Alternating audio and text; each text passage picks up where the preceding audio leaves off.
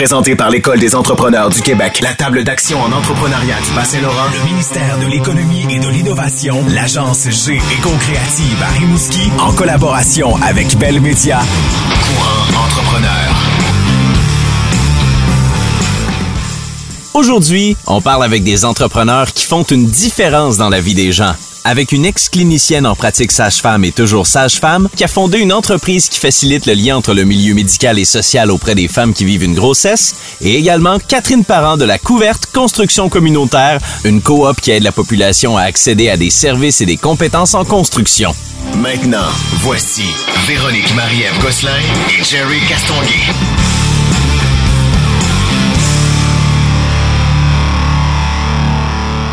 Dans ce nouvel épisode de Courant Entrepreneur, on va s'attaquer à un sujet qui est un peu marginal et qui est un peu nouveau. Euh, on va parler de faire des affaires autrement. Parce que quand on pense aux entrepreneurs, on pense à quelqu'un qui veut faire un gros chiffre d'affaires. Mais qui veut avoir de l'argent dans ses poches. Mais on oublie, mais je trouve qu'on oublie de moins en moins que les entrepreneurs sont avant tout des gens qui veulent faire une différence. Oui, et de plus en plus, on parle d'entrepreneuriat social, on parle d'entrepreneuriat communautaire, on parle d'entrepreneuriat qui est au-delà du chiffre d'affaires. C'est de faire ouvrir euh, les esprits, d'amener un nouveau service, de faire une différence dans sa communauté. Euh, on, on, le constate avec des entrepreneurs, on se le cachera pas, de plus jeune génération. Donc, qui veulent faire autrement, qu'on parle plus d'entrepreneurs qui veulent faire du 70, 80 heures semaine, mais un 35 heures semaine mhm. avec mais faire une différence. Donc aujourd'hui, on a deux beaux modèles en, en entrepreneuriat social, donc en économie sociale et l'autre en entreprise privée qui font la différence, qui nous amènent ailleurs au niveau de l'entrepreneuriat mais aussi au niveau du service. Et qui veulent autonomiser les gens ou encore favoriser leur bien-être. Exactement. Courant entrepreneur. On est dans un balado de l'École des entrepreneurs du Québec et je suis très content de recevoir notre prochaine invitée euh, qui s'appelle Mélina Castonguay. Allô Mélina! Bonjour! Bienvenue! Pourquoi je suis content? C'est parce que tout dernièrement, j'ai suivi une formation à l'École des entrepreneurs. Euh, Belle plug, merci. Ben oui. puis euh, on a fait notre rencontre à ce moment-là, Mélina puis moi. Parce que Mélina, tu euh, travailles, en fait, tu es une entrepreneur euh, au sein des passeuses. Et j'aimerais que tu nous présentes en quelques mots, c'est quoi les passeuses? Oui, tout à fait. Alors, Les Passeurs, c'est une entreprise euh, d'abord féministe. On a des valeurs euh, qui se, qui se mettent de l'avant et euh, une entreprise de liaison. Alors, on est deux personnes, Marie-Ève Blanchard et moi-même, qui avons décidé de, de travailler à, à, faire en sorte que le, les connaissances se transmettent à la fois du milieu médical au milieu communautaire et que ça, ça aille dans les deux sens. Donc, c'est vraiment le, le mot liaison, c'est le mot principal de notre entreprise. Donc, au départ, tu es sage-femme. Oui, accompagnes des familles dans des moments hyper heureux de naissance et à un moment donné, tu as réalisé que c'est pas tout le temps. Euh, il y a des femmes et des hommes aussi, particulièrement des femmes qui vivent des moments difficiles. Tout à fait. Donc, euh, j'ai travaillé en maison de naissance, comme, comme tu le nommes. J'ai été sage-femme en maison de naissance et je suis toujours sage-femme. Je porte toujours mon titre. Mais effectivement, j'ai décidé de pousser mon intérêt pour les questions de l'avortement et de la fausse couche. Pourquoi? En fait, je me suis assez vite rendu compte que ces domaines-là faisaient partie de ce que j'appelle les grossesses de l'ombre, donc celles dont on parle moins, mm-hmm. et pourtant, elles représentent un bon nombre de grossesses. Ben oui. Donc, euh, pour, si on prenait par exemple, si on a quatre grossesses qui sont menées à terme, quand tu parlais de, de grossesses qu'on imagine heureuses, mm-hmm. euh, euh, menées à terme, on a pour ce nombre-là, pour quatre, on va avoir un avortement puis avoir une fausse couche. Mais ces grossesses-là, on en parle beaucoup moins dans, dans les livres. C'est tabou, hein? Tout à fait. C'est encore tabou et on, on est, euh, Marie-Ève, moi, on est des créatives. Alors, c'est ce qui nous a mené à notre projet d'entreprise. On, on aime développer des solutions, finalement, des, des, formations, c'est ce qu'on fait euh, pour répondre à des besoins qu'on voyait qui étaient non comblés, Et euh, si je peux parler par expérience, avant d'avoir une naissance heureuse avec ma Camille, qui a deux ans et qui tousse les ténèbres ces temps-ci, parce que le VRS, ça c'est un autre dossier, on a été euh, dans justement face à une interruption de grossesse. Et c'est une expérience qui vient teinter tout le reste de ton histoire de parent par la suite. Alors, je trouve ça vraiment. Une histoire de couple Très. hein? Mais oui, parce que c'est une épreuve. Puis les gens autour ne comprenaient pas qu'est-ce qu'on vivait parce que c'est un deuil à proprement parler. On n'était pas rendu super loin dans la grossesse. On était à genre 12 semaines. Mais tu sais, à 12 semaines, tu es sur le point de l'annoncer. Tu t'es bâti ton idée, ta réflexion. Puis quand tu arrives à l'échographie, puis ça marche pas, c'est quelque chose. Puis nous, on n'avait pas de support là-dedans. Puis après, quand notre grossesse heureuse s'est passée, ben on avait toujours une crainte. Tout à fait. Alors, je pense que c'est important d'être supporté, puis je te remercie de pouvoir faire ça et de démocratiser ça. Oui, tout à fait. Ben là, tu, tu parlais justement de, de, de, ce que les gens nomment la fausse couche, finalement. Donc, Mhm. l'arrêt qui va se, pa- se passer de façon spontanée de la grossesse. Mhm. Puis, effectivement, euh, on se préoccupe du fait qu'on en parle moins. Puis c'est comme si, comme société, on a l'impression qu'on s'intéresse plus à quand il y a un beau bébé rose joufflu qui est né à terme, tandis Ben oui. que c'est comme toutes les... Ce que, ce que les passeurs ont fait, entre autres, c'est qu'on veut réclamer que toutes les expériences de, de la santé reproductive soient des expériences à part entière. Donc, Mhm. la, la fausse couche qui s'est passée, ben, c'est une expérience en soi. C'est pas juste quelque chose que tu dis, ben, regarde, t'en auras un autre, t'es jeune, parce que les gens se font dire Ben oui. ça. Les gens se font dire, euh, t'as pas à le pleurer, euh, tu le connaissais même pas. Donc, il y a vraiment des, Ouais. il y a des choses que, que les gens entendent, puis c'est pas malveillant. Les gens essayent de, de réconforter, mais c'est qu'on comprend mal ce qu'est le deuil, et c'est justement ce qu'on vient faire. Donc, te nommer euh, ce mot-là, nous, on, on intervient au niveau, comme je disais, de l'accompagnement à la fausse couche, l'avortement, mais on travaille aussi, on, on s'est rendu compte assez vite, puis ça a été une demande de- des milieux, qu'on se penche sur la question du deuil, ce que les gens appellent le deuil périnatal. Ouais. Puis nous, on a même inventé un mot tellement que la réalité est si peu traitée. On parle maintenant du deuil périgrossesse, donc qui concerne, parce que périnatal, hein, ça parle de la Oui. naissance. Alors, il fallait trouver un terme pour parler des autres expériences de deuil. Ça peut être Sans un ait de deuil naissance, vraiment. de, de fertilité. Dans le fond, Mhm. on a une capacité à concevoir euh, le deuil de l'enfant parfait, c'est un enfant un handicap. Euh, puis on, on aborde, c'est pas toujours présent, il faut pas stigmatiser dans l'autre sens non plus. Mais même lorsqu'il y a un avortement, lorsque la grossesse est arrêtée de façon décidée, j'ai envie de dire, les, les, les histoires sont pas noires ou blanches. Hein. Dans le fond, il y a toutes sortes de circonstances qui peuvent mener- à arrêter la grossesse, euh, même si c'est entre guillemets choisi. Euh, Ça veut pas Mais dire que ça te fait avoir- plaisir pour autant. non, là, exactement. Puis les expériences sont tellement multiples. D'ailleurs, Ouais. ma collègue euh, pilote à ce moment un projet de, de livre de témoignages. Fait qu'elle elle travaille euh, Wow. à cet ouvrage-là pour justement ouvrir les réalités parce que on se rend compte qu'il y a des tabous, des incompris parce que les gens sont pas nécessairement en contact avec, avec les histoires des- des gens. Vous êtes des pionnières, toi Je pense et que oui. ton, ton associé, et on jasait tout à l'heure que euh, il y a très peu d'entreprises au Québec, voire aucune, dans la francophonie non plus. Donc, euh, vous vous promenez euh, virtuel- virtuellement pour aider euh, à travers le monde, tu sais. Oui, tout à fait. Donc, on, on- dans le fond, le concept qu'on a développé, on- en ce moment, on est en lien avec des gens en Europe. On a formé des gens en Europe. On, on vise de le faire même davantage parce que si on est un concept novateur au Québec, on l'est aussi dans la francophonie. Et si le concept de l'accompagnement à l'avortement existe un peu aux États-Unis, ce qu'on a développé, c'est vraiment très exhaustif. Donc, tantôt, Jerry, tu parlais de une naissance heureuse. On peut faire référence à l'ouvrage d'Isabelle Brabant, qui était une sage-femme qui a qui a nommé Une naissance heureuse, qui était un livre finalement de choix éclairés sur euh, la naissance. Ben nous, on parle des choix éclairés lorsqu'on vit une fausse couche, lorsqu'on vit un avortement.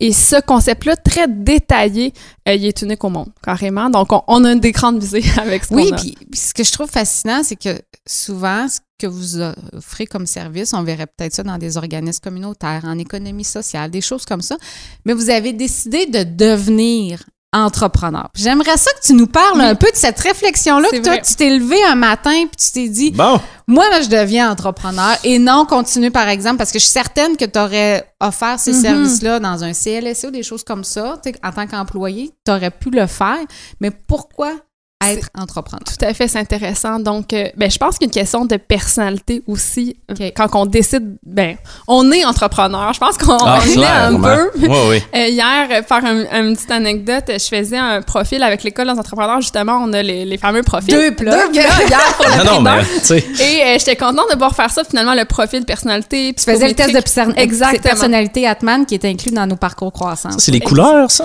Non, on n'est pas dans les couleurs, on est dans- plus dans les personnalités. Mais oui, c'est- les, les tests de couleur, c'est un autre test Ah, ok, ok. Excusez, je voulais pas vous interrompre. Non, non, c'est correct. Donc, euh, euh, en faisant ce test-là, euh, c'était révélateur de, euh, par- si je parle pour moi, de mon désir d'autonomie dans mon travail.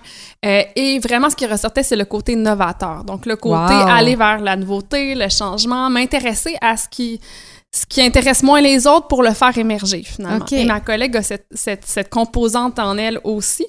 Et euh, pour moi, le système allait pas assez vite. Donc, je pense que c'était une façon d'accélérer le processus que de le faire de façon autonome. Et ce qui est vraiment beau, c'est que je suis partie des maisons de naissance, j'ai vu un besoin, je suis allée au-devant de ça. Et là, la semaine prochaine, on forme une équipe de sages-femmes Wow. sur cette question-là. Donc, les gens reviennent vers nous et il a fallu finalement faire ce, ce détour-là par le- avoir notre propre entreprise pour que ça aille à- à- au rythme qu'on souhaitait que ça aille. Puis j'en ai accompagné depuis belle lurette des entrepreneurs. Puis, tu sais, quand vient le temps de faire un plan d'affaires pour un projet comme ça, c'est vraiment pas évident parce Hey, que t'as aucune comparaison. Mhm. Tu es en train de créer quelque chose, mais tu sais, à l'échelle mondiale, là, Tout dans fait. votre cas, tu sais, comment a été la réception des, de l'écosystème face à un plan d'affaires sur un projet aussi euh, Marginal. Oui, c'est tout à ça? fait, je comprends ce que vous voulez dire. Mais on, on a quand même pu partir de certains modèles parce que ce qu'on ce qu'on vend pour l'instant, C'est de la service, formation. Puis on, on s'en va vers la vente de contenu en ligne. Fait qu'effectivement, on doit naviguer avec un double défi. Notre contenu est nouveau et la façon de le livrer est aussi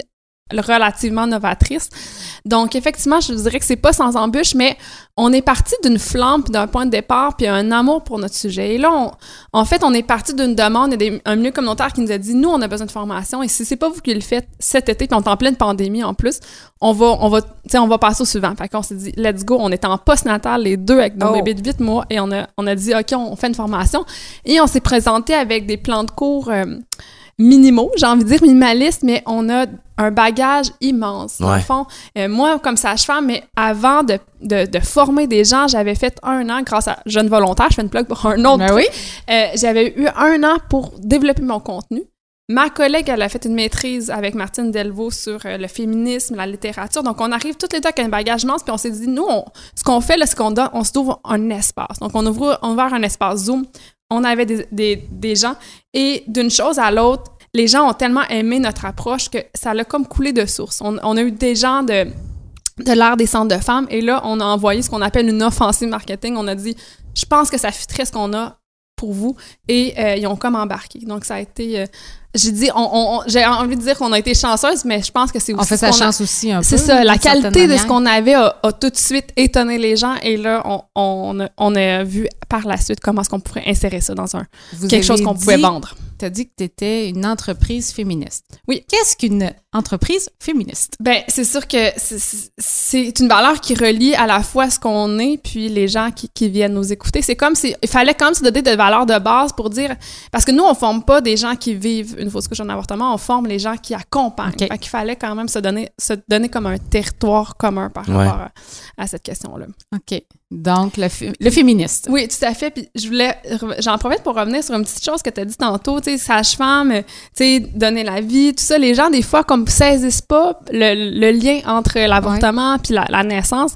Et moi, j'ai envie de dire que j'en profite à chaque fois pour rappeler que historiquement, les sages-femmes s'occupaient de la santé reproductive au grand complet. OK. Il y a comme une brisure dans l'histoire où la médecine a pris cette portion-là, mais les sages-femmes s'occupaient des avortements, s'occupaient tu sais, de la santé reproductive des femmes en général. C'était les gui- fameuses guérisseuses là, quand on Ben oui, Ouais, c'est ouais, ça. ouais. plus en arrière. Et c'est c'est après cette, cette posture-là médicale qui est venue chercher d'autres portions de, de ce qu'on faisait. Euh, puis on n'a jamais re- re- retrouvé finalement cette portion-là, mais on est en train de le faire. Les sages-femmes maintenant s'occupent des fausses couches aussi. Puis l'avortement, c'est sur la table des discussions éventuellement. Ben, parce que c'est sûr que sage-femme, c'est Ouais. devenu, disons, in, tu sais, depuis à peu près 5, mouvement, voire ouais. 5, 10 ans, gros maximum.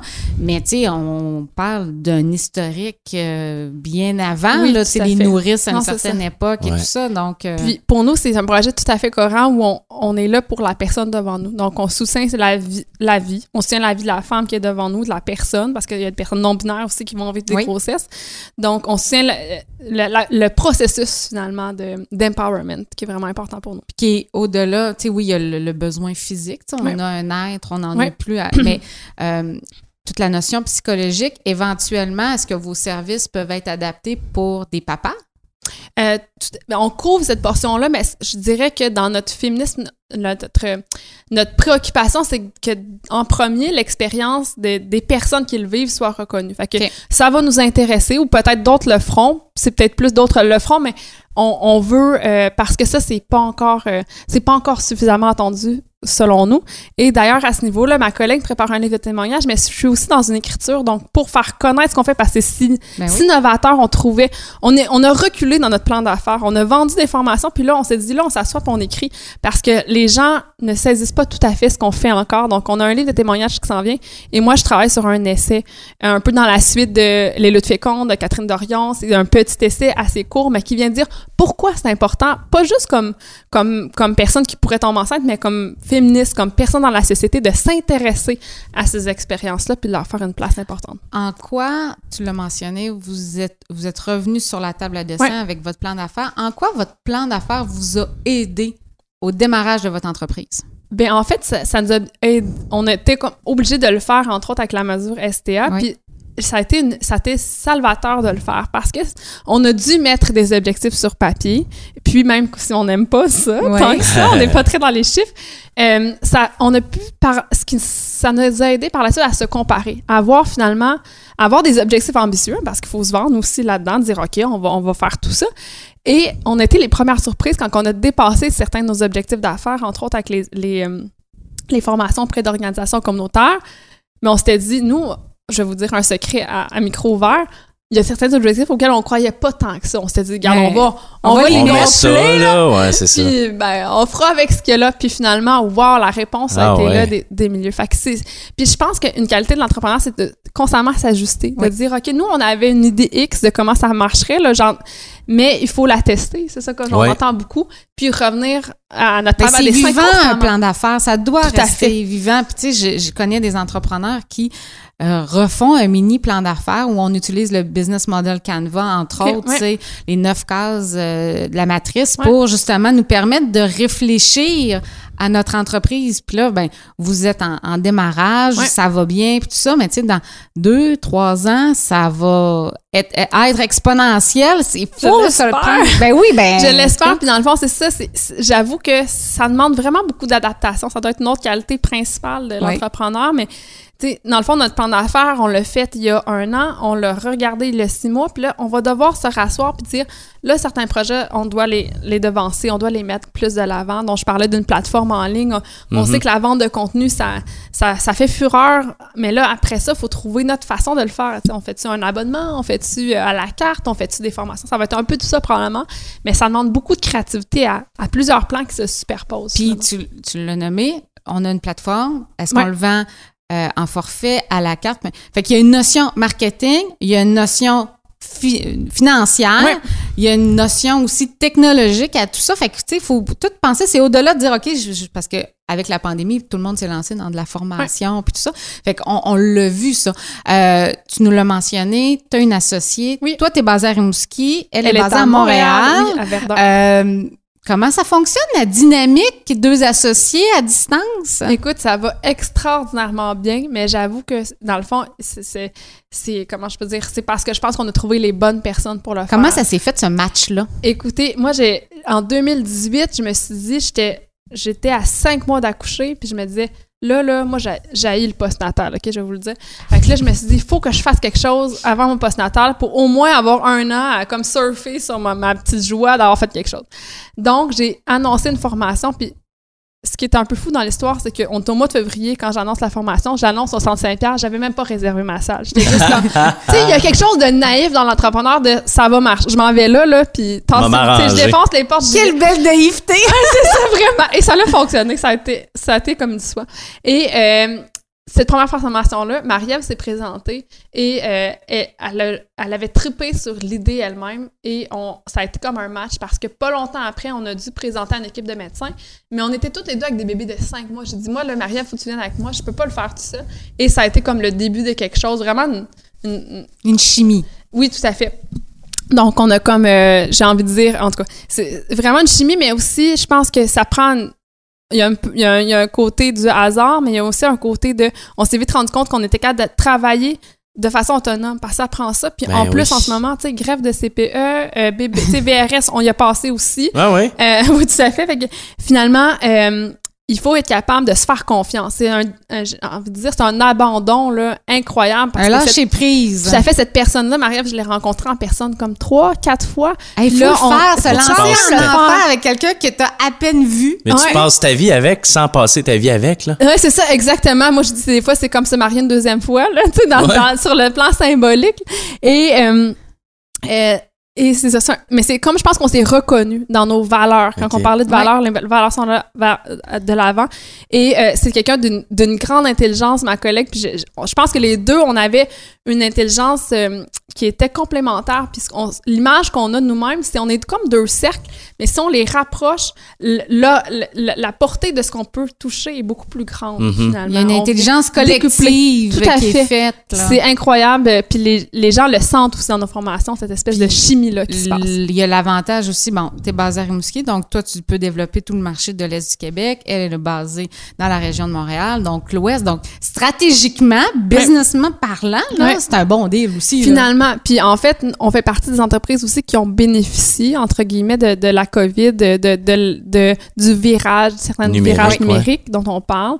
Euh, donc, en fait, c'est parce qu'on était prête aussi. On- nous, on avait déjà notre projet d'affaires et c'est la COVID est arrivée au travers de ça. Puis on s'est dit, on fonce quand même, on va juste trouver autrement. Donc, ça montre aussi une capacité de se retourner sur un scène. Ben je pense oui. que ça, ça fait partie de la C'est vie. quoi votre vision pour les passeuses?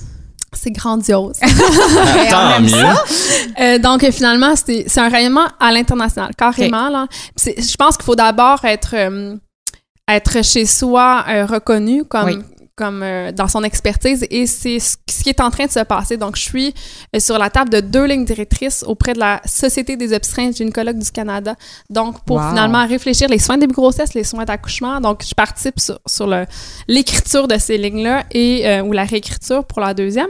Et euh, donc, c'est d'avoir, d'être à la fois comme experte, puis en même temps être très sur le terrain. Donc, je, Mhm. je parlais d'une formation sage-femme, mais on forme aussi des centres de femmes qui ont une vision euh, très en contact avec euh, la population et euh, c'est une action à plusieurs niveaux. Mhm. Et finalement, ben, je pense que dans nos projets, comme je disais, la- le contenu, c'est transmettre nos idées. En fait, ce que nous, on a à partager, c'est notre vision qui est si singulière. On a un bagage tellement riche qu'on a, on a un regard sur les choses qui est absolument unique. Donc finalement, je, je peux pas vous dire tout comment ça va se détailler, mais ça, ça va être certainement de l'insérer dans le monde, de, de- de le partager. Puis en 2021, on s'entend que le maillage entre les services sociaux et médicaux, là, faire Ouais, ce mariage-là Ouais.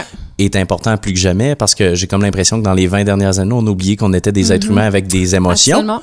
Puis c'est votre mission Ouais. particulièrement pour euh, la, la natalité, la, Ouais. La santé reproductive. la ouais. santé reproductive. Euh, on pose le- la question en conclusion à tous les entrepreneurs euh, qu'on a de- depuis euh, le début de la série Courant Entrepreneur. Si tu avais un conseil à donner Hmm. à un jeune ou à une jeune entrepreneur, ça serait quoi?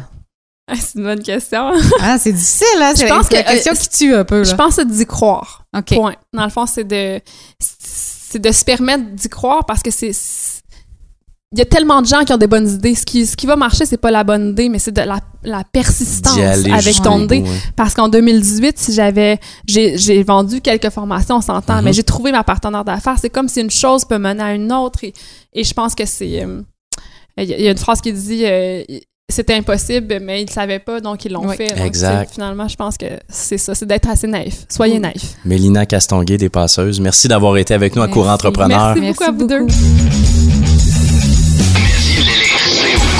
Entrepreneur.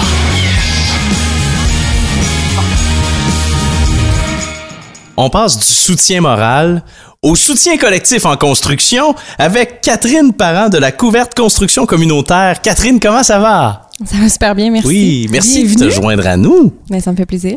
J'aimerais que tu nous présentes en quelques mots la couverte construction communautaire parce que c'est quand même nouveau et euh, moi j'en ai entendu parler dans les derniers mois, mais je suis certain qu'il y a plein de gens qui sont très investis dans la couverte. Euh, oui, assez. Notre équipe grandit assez vite. Euh, la couverte, c'est une coopérative de solidarité à but non lucratif. Puis ça fait pas si longtemps qu'on existe, en effet, parce qu'on s'est constitué en février. Puis on a commencé nos opérations euh, le 5 juillet dernier. Puis, Donc, euh, vous êtes bientôt, vous allez fêter votre premier anniversaire. Ouais, on peut dire ça. C'est difficile de dire est-ce que notre premier anniversaire c'est la Constitution, est-ce que c'est Ouais. le lancement des opérations, mais euh, oui, c'est vrai, euh, ça va être dans la prochaine année. Puis euh, là, on, est on est sur le point de, de donner nos contreparties suite à la campagne de sociofinancement qu'on a faite euh, au printemps passé.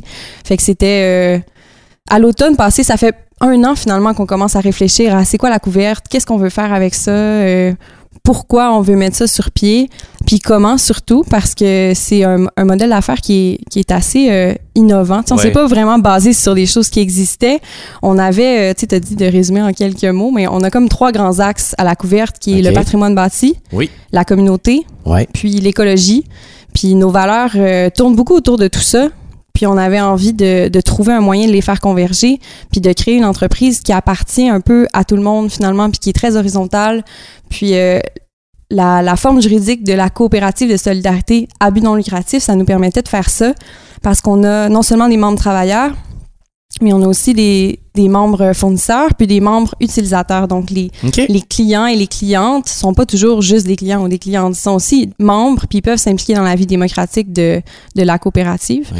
Euh, puis ça, c'est, c'est, c'est vraiment intéressant, mais c'est vraiment complexe aussi parce que ça fait que la coopérative est censée défendre les intérêts autant de ses travailleurs que, des per- que de ses consommateurs. Ouais. Puis, euh, on a une quatrième catégorie de membres qui est euh, les membres de soutien. OK. Et euh, toi, Catherine, qui tu es?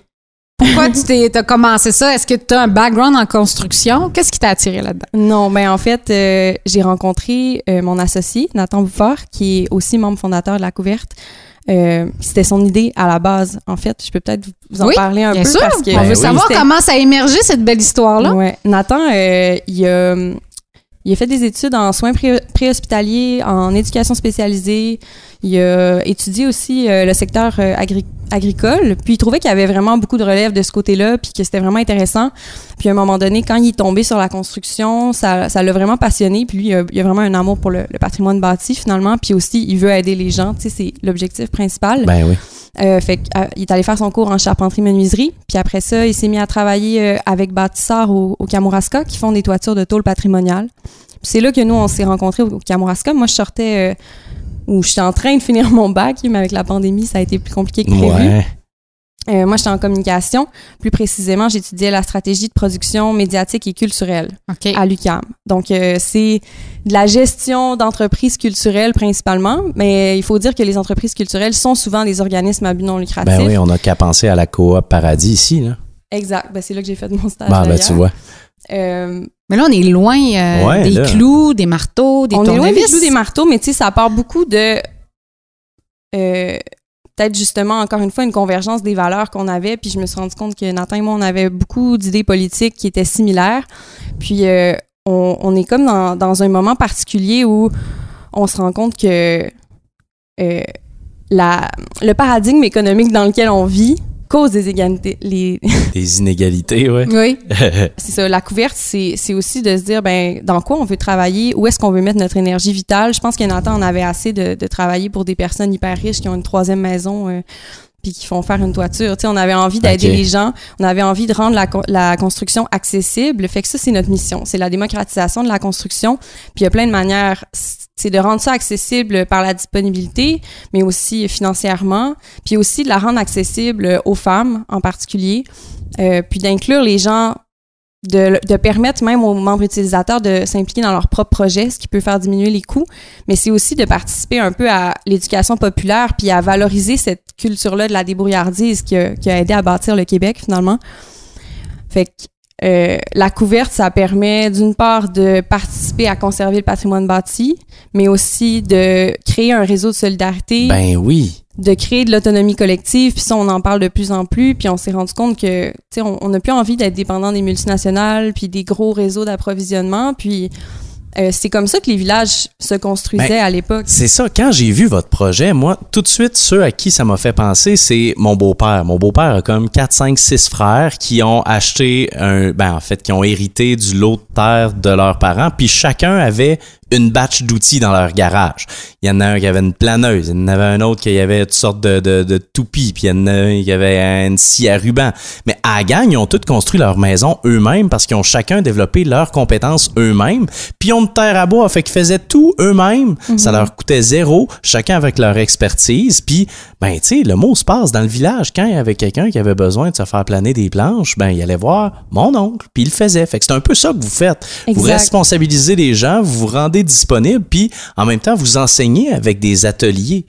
Ça, c'est ce qu'on veut faire. Là. On a plus ou moins commencé. On en a fait quelques-uns euh, dans le cadre de notre campagne de sociofinancement, justement, mais euh, éventuellement, pour donner des ateliers, ça va nous prendre un lieu. Puis je trouve ça intéressant parce que ce dont tu parles, c'est vraiment euh, de la mutualisa- mutualisation des ressources. Euh, puis c'est ça qu'on veut faire, en fait. C'est qu'on a des ressources matérielles qui méritent d'être utilisées par tout le monde. Puis on aimerait ça avoir un lieu avec l'outillerie, entre autres, Ben qui est un autre organisme qui veut euh, qu'il y ait du partage d'outils, que ça Ouais. coûte rien, mais pas juste euh, des outils, aussi du matériel pour faire de la transformation alimentaire, euh, des objets de plein air, etc. Fait que, en tout cas, ça, c'est une autre de nos, de nos luttes un peu militantes, si on peut dire, c'est qu'on on essaie de faire en sorte que il existe euh, des, des lieux collectifs à Rimouski où on puisse partager des choses, partager des savoirs, parce que ça aussi, c'est des ressources, euh, ben, tu sais, Ça, se partage le savoir. C'est ça, exact. C'est comme difficile Si t'en as intangible. pas, c'est ça. mhm. Puis en même temps, euh, une cironde, là, euh, ben, c'est un peu, euh, dans ta philosophie, visiblement, c'est un peu irresponsable d'acheter une cironde quand t'as juste un petit projet à faire avec une coupe de 2 par 4 Alors aussi mieux aller l'emprunter à quelqu'un qui, qui en prend soin puis qui sait qu'elle est, est dans les normes. Maintenant, la, la couverte a pris de l'expansion, tu l'as dit, au courant de, de la dernière année. Vous avez eu la chance de participer à plein de choses, comme à la ruche. Euh, Est-ce que ce genre d'événement-là ou de, de, de, de participation-là a accéléré votre projet?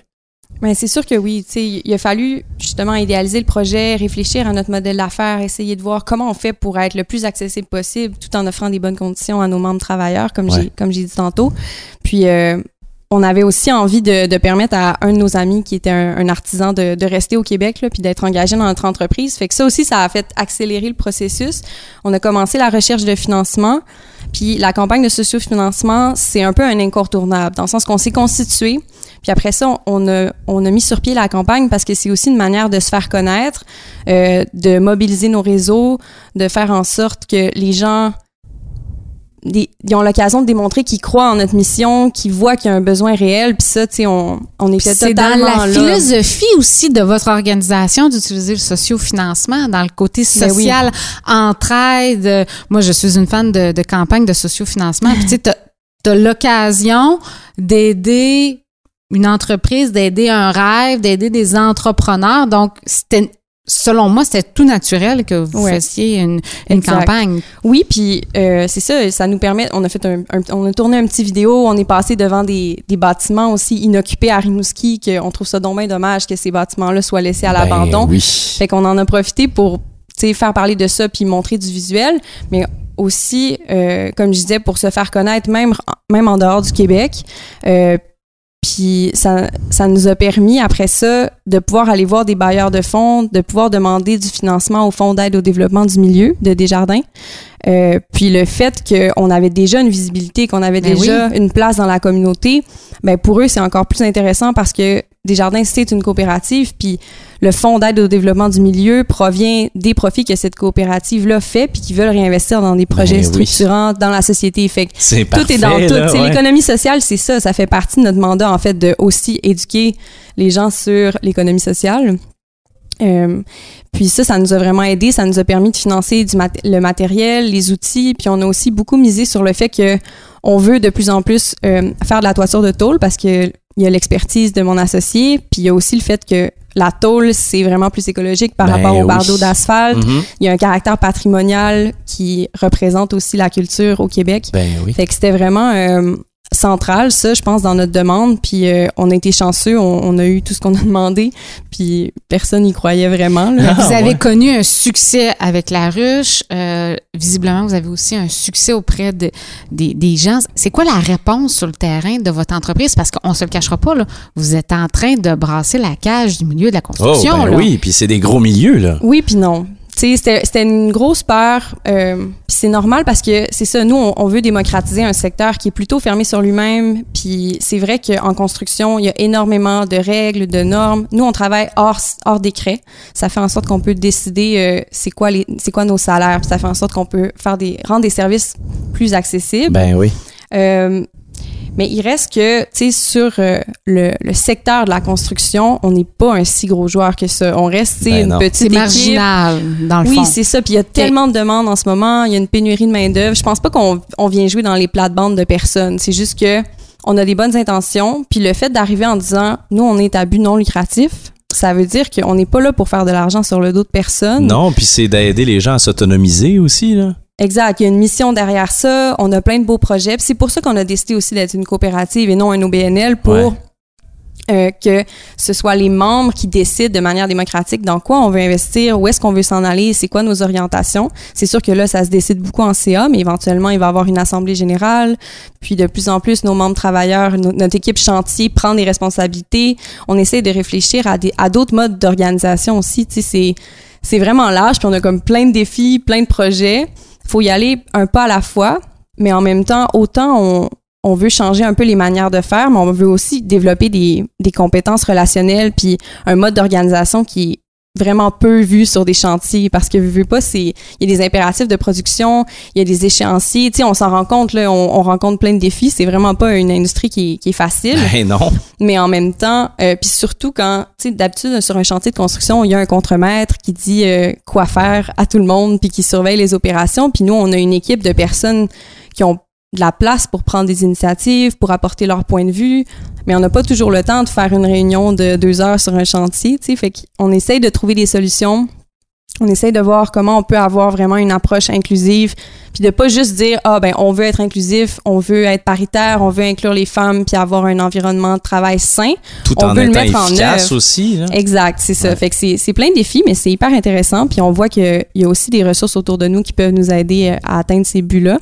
Fait qu'il y a, il y a vraiment euh, plusieurs zones dans lesquelles on veut être innovant. Mais c'est ça, je pense pas qu'on.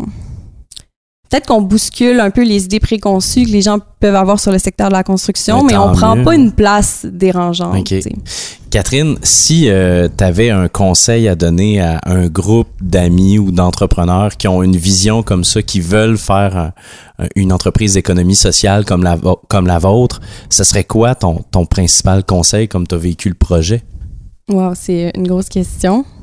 Mais il faut se poser beaucoup, beaucoup de questions aussi sur euh, c'est quoi, c'est quoi le mode de vie qu'on veut, puis c'est quoi les étapes pour y parvenir, puis toujours aussi se, se remettre en question, puis il faut comprendre que on n'a pas le contrôle sur tout ça, là, tu sais, c'est... lâcher prise nécessaire. ouais, exact. Puis ça peut aller vraiment vite dans le sens où là, on, on est rendu euh, avec euh, comme sept employés à temps plein, peut-être plus ou moins trois employés à temps partiel. Puis on, on, a des projets de développement aussi, dans le sens qu'on on veut faire des, un projet aussi de menus travaux pour euh, les personnes aînées. Ça, c'est un, un, autre sujet, mais euh, c'est beaucoup. Puis je pense qu'il faut tout le monde se respecter là-dedans, puis être à l'écoute des idées, euh, puis prendre ça un jour à la fois, puis bien s'entourer aussi. Là, je pense que nous, on a eu l'aide de la CDRQ. Mm-hmm.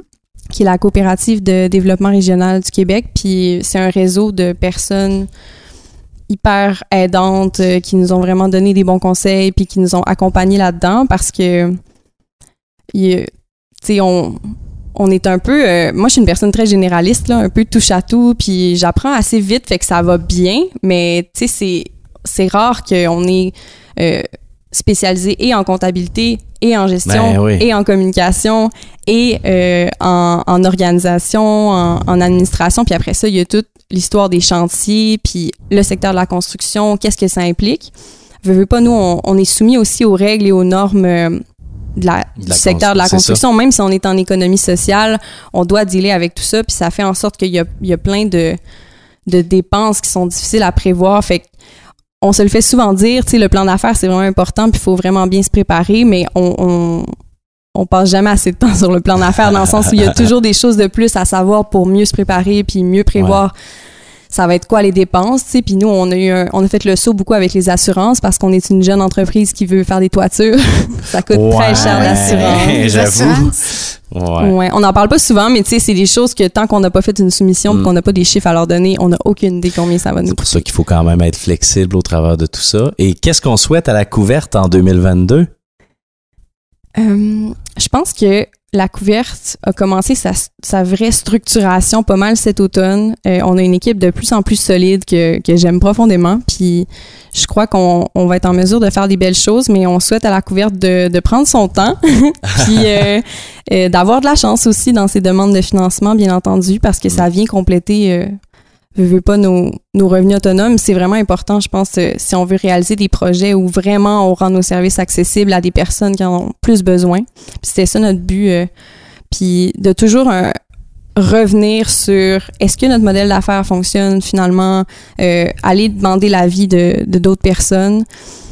Puis euh, on souhaite un, un lieu, on souhaite qu'il y ait des débouchés Ah. de ce côté-là aussi Ah, ben parce oui, qu'on on en parle beaucoup récemment, tu sais, avec les élections municipales, on a essayé de se mobiliser. Puis là, ben on espère qu'on se fasse pas oublier par rapport à ça. On s'est fait promettre des choses, puis euh, ben on espère qu'il y ait une suite à tout ça, puis euh, qu'on ait de l'aide parce qu'on a vu qu'il y a vraiment beaucoup de gens à Rimouski qui ont envie d'un autre lieu où on n'est pas là nécessairement pour consommer. Mais on est là pour se réunir, faire de l'éducation populaire, partager, euh, justement mettre des ressources en commun. Puis euh, ça, c'est vraiment quelque chose qui nous tient à cœur. C'est un peu un rêve, là, parce Ouais. que...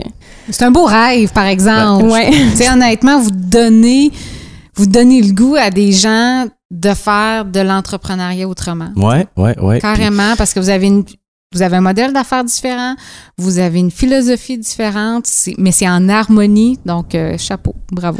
Et de toute façon, tous les membres de la couverte sont clairement des gens très débrouillards, alors je suis convaincu que vous allez y arriver d'une façon ou d'une autre. Alors, euh, Catherine Parent de la couverte construction communautaire, merci de t'être prêtée au jeu de cours entrepreneur. Euh, ça me fait plaisir. Merci de l'invitation. Courant entrepreneur. Bon, en revenant du chantier, on mérite notre bière. Et s'il y a bien un domaine au Québec qui était protégé et sacro-saint et indétrônable dans les années euh, tout le temps, ça a 50, toujours été 60, 70. c'était la bière. Et il y a un joueur qui est arrivé à un moment donné qui a décidé de faire les choses complètement différemment. Oui, et on raconte son histoire. C'est Pierre Paquin qui raconte son histoire. C'est Unibrou. Donc, le livre s'appelle Une maudite belle histoire, les premières années d'Unibrou, qui ont fait les choses différemment. On se rappelle pour les un petit peu plus vieux que Mhm. c'était entre autres Robert Charlebois qui Ben était oui, actionnaire, créateur de l'entreprise et c'est lui d'ailleurs qui fait la préface du livre. Donc, ils sont allés en Belgique pour connaître Wow. les bonnes recettes de bière et tout ça. Donc, ils ont changé la bière en fermentation. Ici, on était habitué à Ben la non, belle petite Molson tablette. Là. la grosse Lager qu'on connaissait. Puis en fait, c'était faut, faut se rappeler là, dans cette époque-là, il n'y avait pas Internet, puis il n'y avait pas de microbrasseur qui se filmait sur YouTube pour montrer des nouveaux procédés. Alors, fallait que tu t'exportes puis que tu aies piqué ta, ta curiosité ailleurs. là. Ils ont ouvert les portes à la création de, de la bière québécoise, des microbrasseries. Si Unibrou n'était pas là, euh, aujourd'hui, nos microbrasseries n'existeraient pas Ah, parce qu'ils se sont battus, entre autres, là, pour la bière en fermentation, les réglementations. Euh, y a Un peu comme les gins aujourd'hui, dans le fond. là. Exactement. Donc, ils se sont vraiment battus. Mhm. Euh, et euh, c'est évidemment, quand tu lis ce genre de livre-là, tu fais comme avec les Ben petits là, biscuits? c'est ça, là. C'est ma question qui s'en venait. J'imagine que tu as fait honneur à ta tradition. Quand on parle de quelque chose qui se mange, qui se boit, ben t'en profites, hein? Tu te mets dans le bain. Oui, donc euh, j'ai pris euh, une bonne blanche de Chambly qui est Ah. comme leur bière, Ben leur, oui. leur première bière, Ouais. parce qu'il faut savoir, tu sais, au-delà de la bière, là, euh, tout le graphisme, Oui, c'est vrai, c'était des belles illustrations. belles illustrations, ils ont fait affaire avec, euh, des peintres, on pense. Ah ouais, ouais. Te rappelles-tu de la Trois Pistoles? Ben oui, puis il y avait la maudite aussi, mais la trois pistoles, ouais. Il y avait la bière Trois Pistoles avec, euh, c'était, parce que c'est souvent en lien avec une légende. Ouais, ouais. Fait Donc, que là, c'est euh, les trois clochers de trois pistoles. Oui, c'est ça, avec le cheval, le ouais. pistolet, puis tout Exact. ça. là. Donc, euh, il y a une partie de notre histoire à travers euh, ces, Ben ces oui. bières-là. Et c'est une bière qu'on retrouve partout à travers le monde et qui est toujours euh, euh, remplie de prix. Alors, c'était le Verrou Bouquin aujourd'hui. Une maudite belle histoire. Parfait. Bon, ben, on s'en débouche une, puis on se retrouve au prochain épisode. Courant entrepreneur.